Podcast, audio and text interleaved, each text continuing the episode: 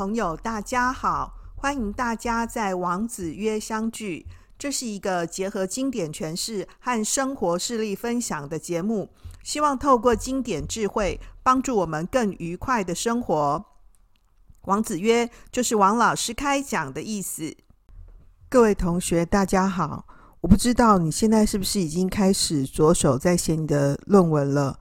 那因为最近呢，我陆续接到呢几位同学的来信，都是在询问关于呢论文写作的问题。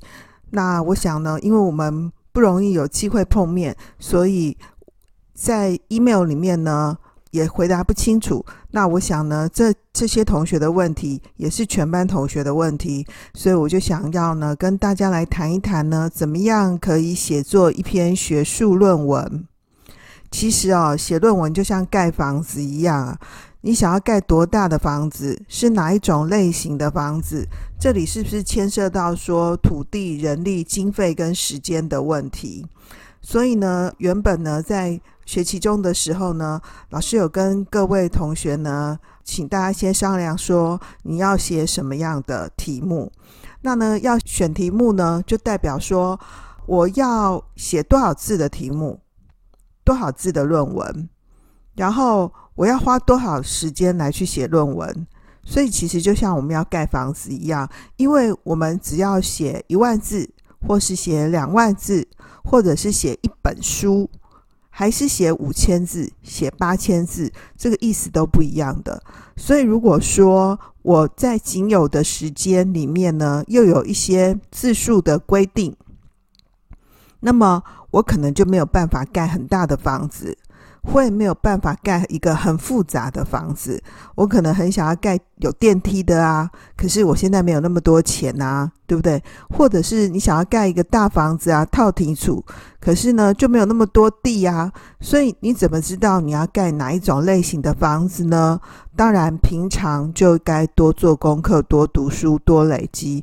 这什么意思啊？就是盖房子啊，你总要看一些呢跟建筑相关的东西嘛，你才知道说呢。在我有限的土地、人力、经费跟时间里面呢，可以怎么样呢？盖哪一种房子是我比较喜欢的，然后我可以盖得起来的。所以，首先这里呢，找到一个自己合适的、喜欢的研究的范围，定一个粗的题目，这里是蛮重要的。接下来呢，题目想好了，那就要打地基。架设钢筋结构，这什么意思呢？就是你可以开始呢去从事呢找材料、拟定大纲。不过这仍然是一个很初步的工作。可是你大纲重不重要啊？重要的，在你大纲的过程当中呢，你就知道说你想要写的这个题目呢，可以展开怎样的推论步骤。然后你去开始阅读找材料的过程当中呢。你就会发现呢，哪些材料呢是有价值的材料，哪些材料呢你现在可能没有办法用得上，或者是呢哪些材料呢它的品质怎么样？因为呢，等一下会跟各位分析到说，有时候我们会看到一些很高大上的题目，可是内容可能很一般，那并不适合我们来使用。不过找材料呢的过程，你就可以发现谁是这个领域里面的专家，就是用世俗的话来说，就他是 A 咖。不管你同不同意他的意见呢，你都不可能错过他，而且更多的时候，他可能讲的蛮对的。这个时候呢，这个大咖的意见怎么可以不出现在我的论文里面呢？我想这是蛮重要的地方。接下来呢，你已经打好地基了嘛，然后你也架了钢筋结构啦，那你开始呢就要做进一步的工作，是要去草坯。跟泥做，就是你几楼几楼几楼，那钢筋都已经想好了，对不对？就是你那个章节安排你都想好了，接下来就开始要想说，那每一章节里面呢，假设我今天这一层楼我要有几个房间，然后哪个房间它是要什么作用的，这里都要先想好，它是什么作用呢？就代表说我们要怎么样去分章节。那分完章章节之后呢，最后其实是那种房子里面那个洗压给的工作嘛，就是你刚刚买个房间已经想好了，对不对？所以你要怎么样布垫呐？然后你还要涂油漆啊，对不对？然后你要把那个原本很粗的那那个水泥的墙壁啊，你要把它磨得很洗压给，对不对？然后你还要装上呢这个适当的家具装潢。这个时候呢，就是要检查细节，就是形式意义啊。形式意义是什么呢？因为我们看到有一些同学的论文呢，他可能连那个第一章。第一节那个章节的那个格式都不对，或者是它出注的格式都不对，或者是那个字句行距啊，或者是那个字体的大小啊都不对，或者是清教很差，又有那个。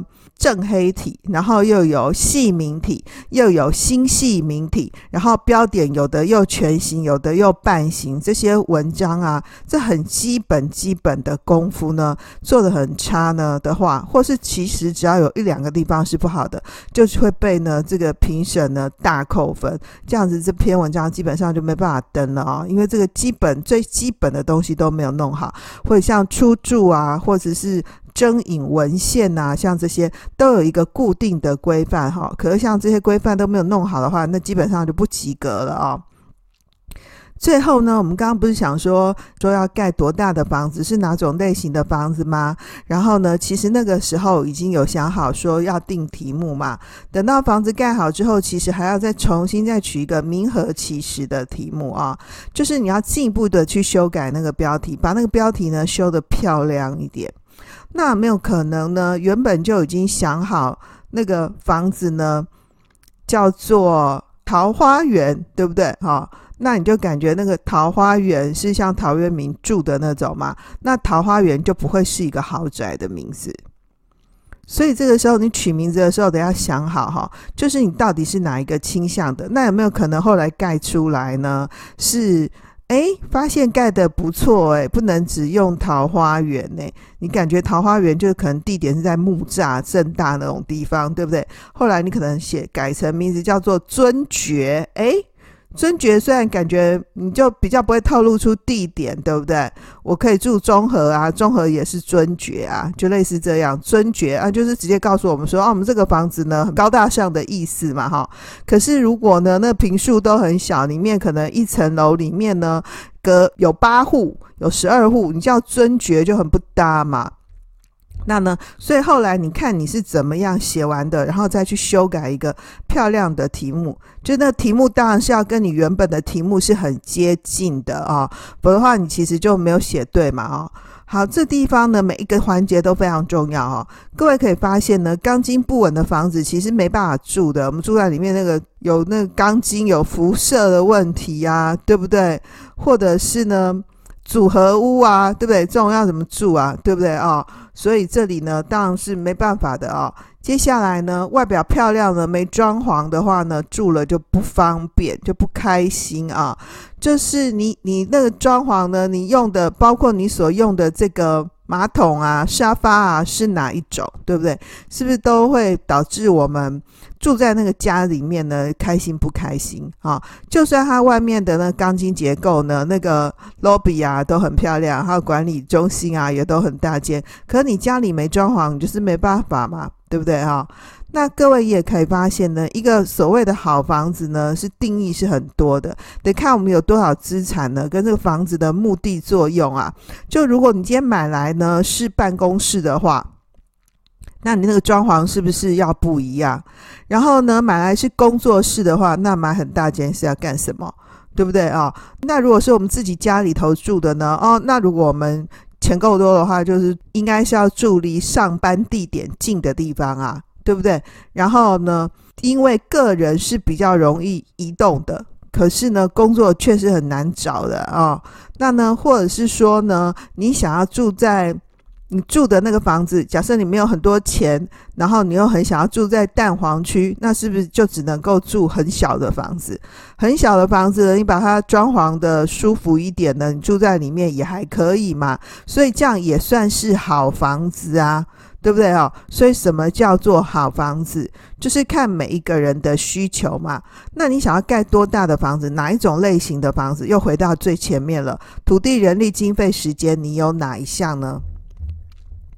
哪一项是你的优势呢？那你都没有优势，文章就不可能写好的。写论文跟写作文不一样啊，所以我们现在来进一步讲一下呢，用房子呢来做比喻呢，那呢正式进入说，如果就一篇论文来看呢，一篇论文应该要包含哪些要素啊？首先这边谈的是这个结构安排啊的顺序，第一个就是问题意识。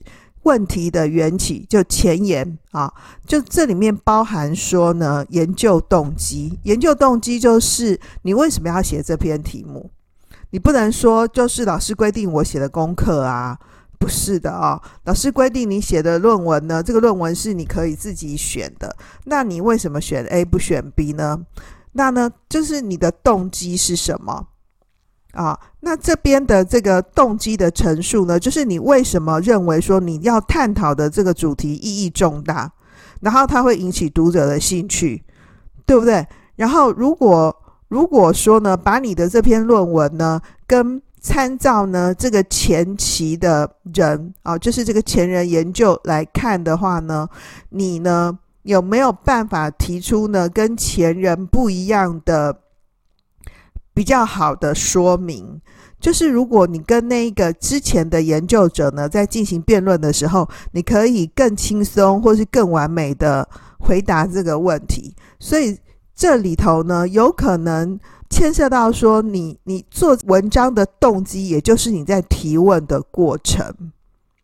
就同样一件事情啊，不是旧的题目我们不能做，我们也可以做的。很多人都做过了，我们也是可以做的。可是问题是我提出来的解决方案比你好，因为呢，我觉得你问的问题不对。举例来说。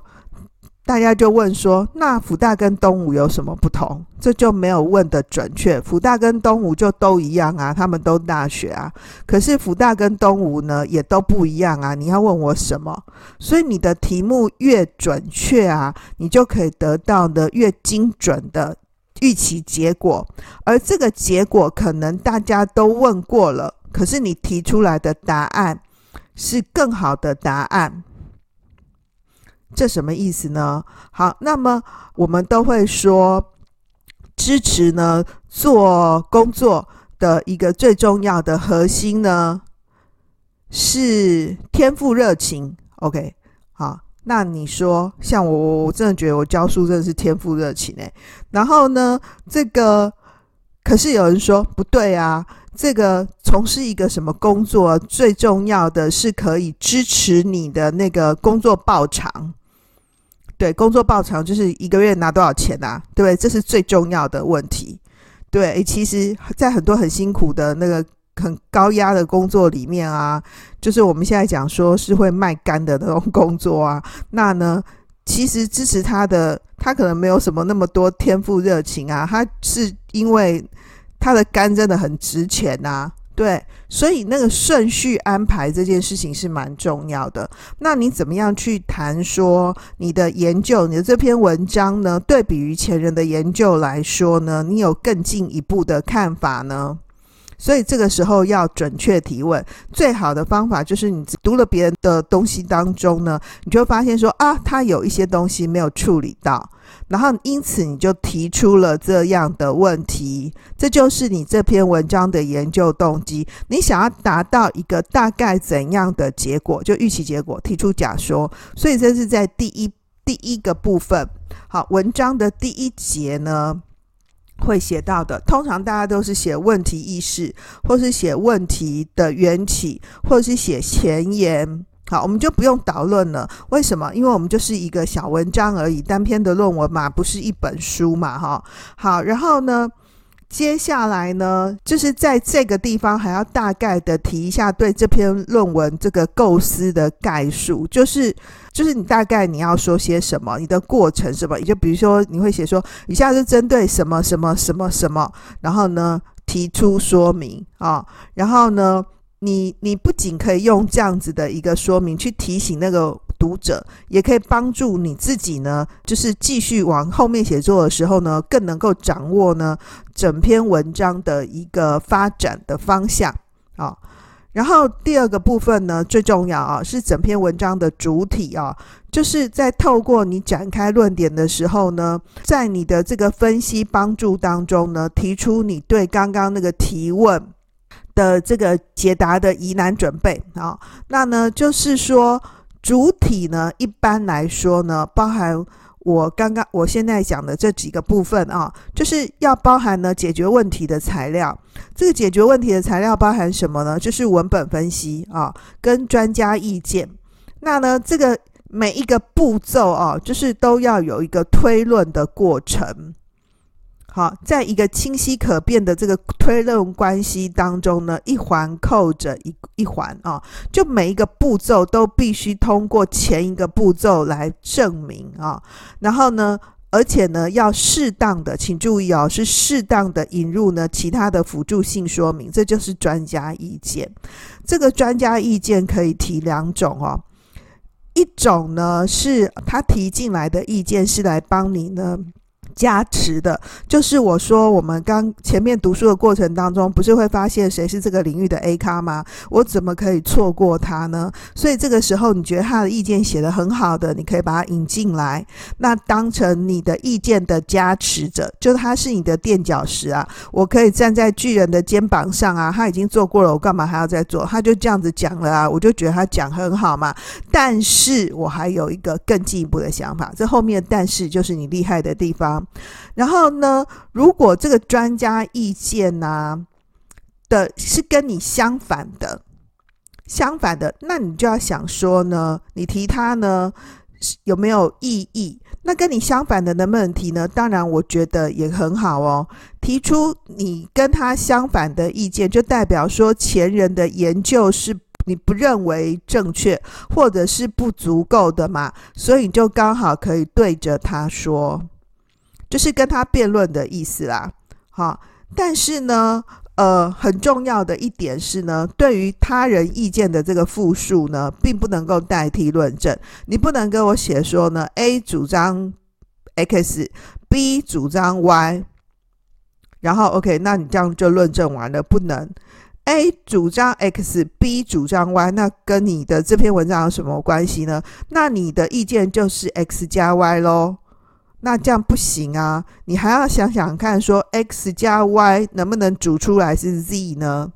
那你说老师他们都已经都写完了啊，我就没得写了，不行！你得想想看呢，你还有什么可以多一点点，即使是多一点点，或者是呢？这个论证呢，啊，是一个蛮重要的部分，所以因此在写文章之前，要先很仔细的计划这个部分，而且去彻底检查呢每一个论证的步骤，然后你提出来的这个论证呢，还要对你这个论证的这个讨论的结果要负责任，所以代表说为什么要出注，这很重要。好，然后任何呢不是。跟这个回答里面呢提出来有关的东西都不用写，好，然后不要不要把时间浪费在那些不能给我们这个论文主题呢任何支持性论证的这些文字上面，这样子都浪费时间。所以这个主体的地方是最重要的。通常我们会在主体的地方看到，就是篇幅会比较多，有可能是。呃，第二节、第三节、第四节，看看你整篇文章要写多少。不过这个论文主体才是最重要的哦。然后通过你的推论之后呢，你还可以呢，就是步骤嘛，有有有材料，然后有过程步骤，然后后来就会写出一个小结果。可是这个结果，其实你也就是通过你的推论之后写出来的结果。那这个为什么还要再写结语呢？结语就是简明扼要呢，再次回顾呢，并且评估你所提供的答案，就是对前面那个提问的解答啦。好，那这是简短的总结呢，就不应该再提出进一步的论证了。那为什么写这个简短的总结是蛮重要的？就是再次去证明说，我今天问的这个问题，我写的这个题目是一个不应该被低估的工作啊、哦。那呢，这个结语的目的是再一次的回顾和评估呢，呃，我所提供的回答，或者是对疑难的解答。就是说，我们要去想说，那我们的说明跟我们的论证呢，是有没有说服力啊？那或者是呢，在开头呢提出的这个的假说，或是我提的这个题目呢，是不是呢能够让人信服的基于我的论证呢，能够达到说明？那有没有可能人家对我们这个文章提出一个反对意见？反对意见就是其实不是反对我哦，是呢反是我的文章根本推论错了，不会导致这样的推论。比如说，不会导致这样子的一个结果啦。我们现在会尝试性的觉得一加一等于二，不用讨论了，所以这种文章不用写了。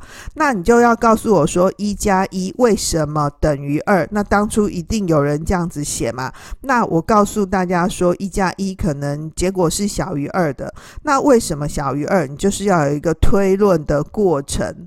那我告诉大家说，在结语的地方再一次讲说，一加一小于二这件事情是有意义的。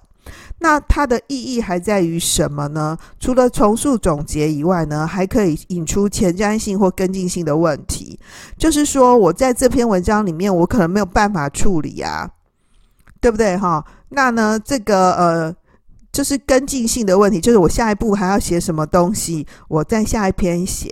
我在下一篇写，我这篇文章已经没有办法写了啊、那这个只要大概提一两句就好了，或者是呢，你就都不要写也可以啊、哦。为什么呢？跟进性的问题是说，这样的一个简单提示呢，也可以再进一步的告诉读者说，可见你看我这个后面还可以引出一连串的发问啊、但是呢，这样的一个写作方法呢，就。很重要的是，不要再忘记呢，我们原本的论文核心。所以呢，在结语的地方啊，哈的下面这边呢，就是扼要重述总结，可能这个地方引出呢前瞻性或者是跟进性的问题，这边可能是可以不要写的啊。谈完一篇文章的结构安排之后呢，我想最重要的是回到这篇文章、这篇论文要写定的核心，就是你所要处理的核心文本。可能呢是一篇大的文章，可能是一个作家、一篇作品、一本书。你首先要对你要研究的这个对象核心文本要非常的精熟，请注意哦，是要非常精熟。所以呢，你反复看了呢，要几遍以上。啊，或者是呢，关于你要讨论的那个论述的范围，你要反复、反复的重复看过之后呢，对它有一个相当程度的认识跟了解，然后才能够呢展开呢，你要考虑要做怎么样的房子啊，要盖怎么样形式的这个内容啊，这个地方再来回到呢前面的考虑。在这个过程当中呢，阅读呢一些名家的论文啊，也是蛮重要的。我们可以选定几位呢，所谓大咖的研究者，那呢他们呢写的一些文章，那你去看看呢，在阅读的过程当中，你觉得你比较喜欢谁？你主观的喜欢谁，那就是他跟你的呃写作方式或跟你的思考跟你的想法是比较接近的。那当然呢，可能会有。一些朋友呢谈说，哎，我看每一篇我都觉得很喜欢呐、你不会每一篇都喜欢的，只有少数的几篇是你比较喜欢的。有可能你会赞成呢某位研究者的意见，但是他的写作方法呢，你就是不喜欢。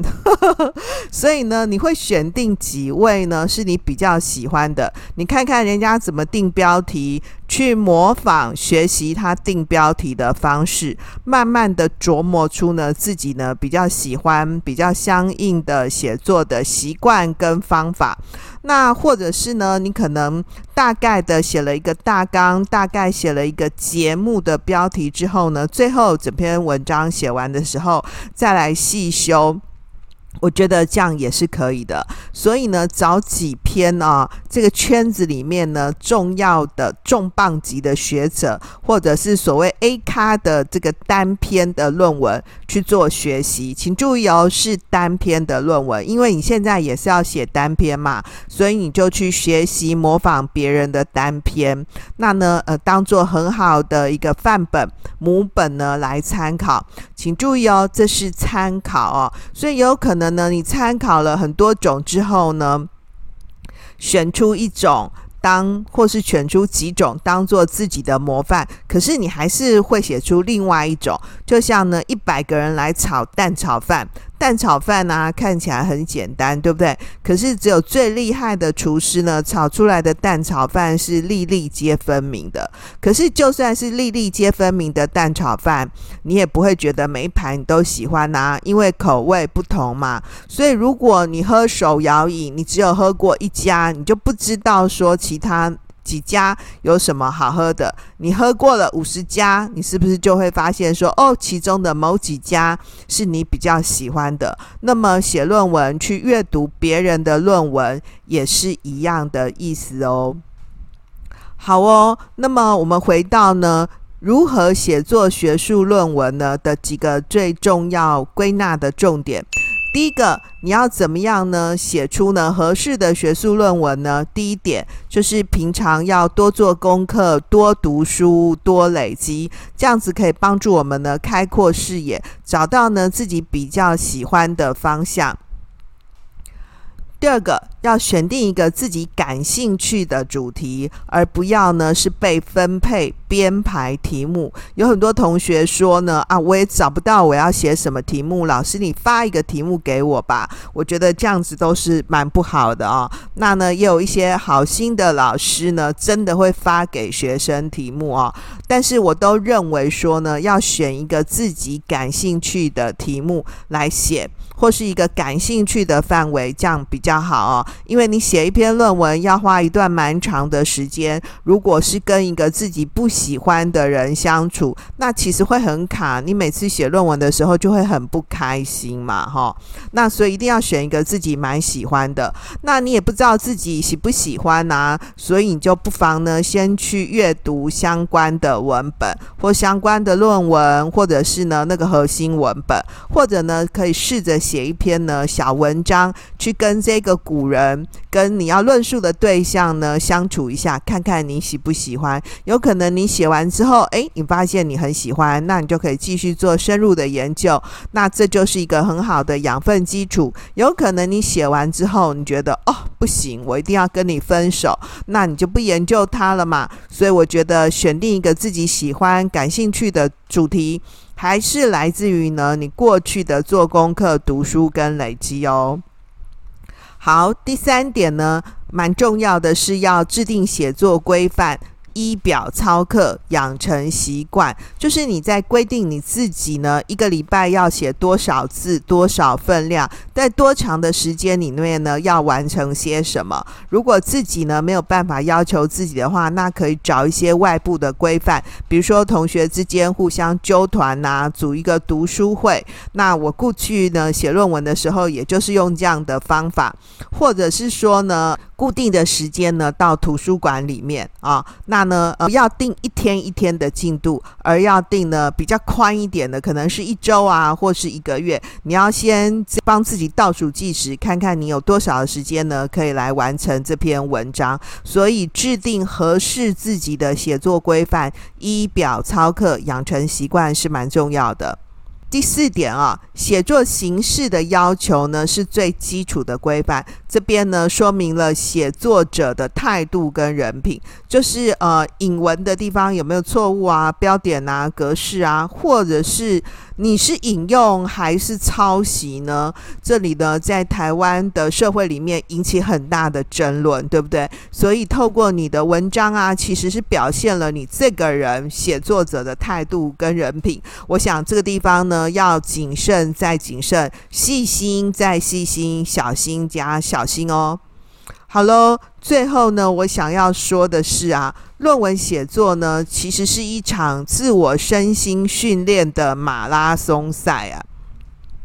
重点呢不在于获胜。当然，如果你能够写出一篇呢很棒的论文，后来去申请一个什么什么论文奖，对不对？我周围蛮多同学都是这样，那这样子很好啊，我们就帮你欢呼，对，帮你拍手。可是呢，我觉得论文后来有没有得奖，后来有没有获胜哦，这不是最重要的，最重要的是马拉松赛哦，要完赛。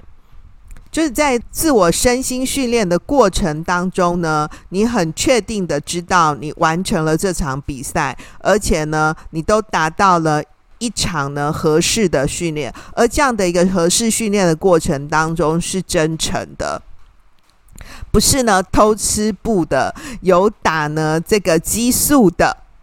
你是一个很真心的呢，踏踏实实的完成了这场比赛，那么你就也就合适的写完了这篇文章。那当然，你文章把它写完了，可能有一些自己没有看到的盲点，所以呢，你在考试的过程当中，或者呢跟大家呢交叉互评的过程当中呢，修正了自己的缺陷，帮助你自己的文章呢，呃，更完善啊、那或者是呢，可能在投稿的过程当中呢，被退稿，那呢，呃，评审呢，审查人通常也会提供呢我们一些不错的意见哦。那你下一次在写文章的时候，或者是可以把这篇文章呢改一改，可能可以另外投别家哦。我想这些呢是我自己在写作学术论文的过程当中呢的一些呢这个蛮基本而。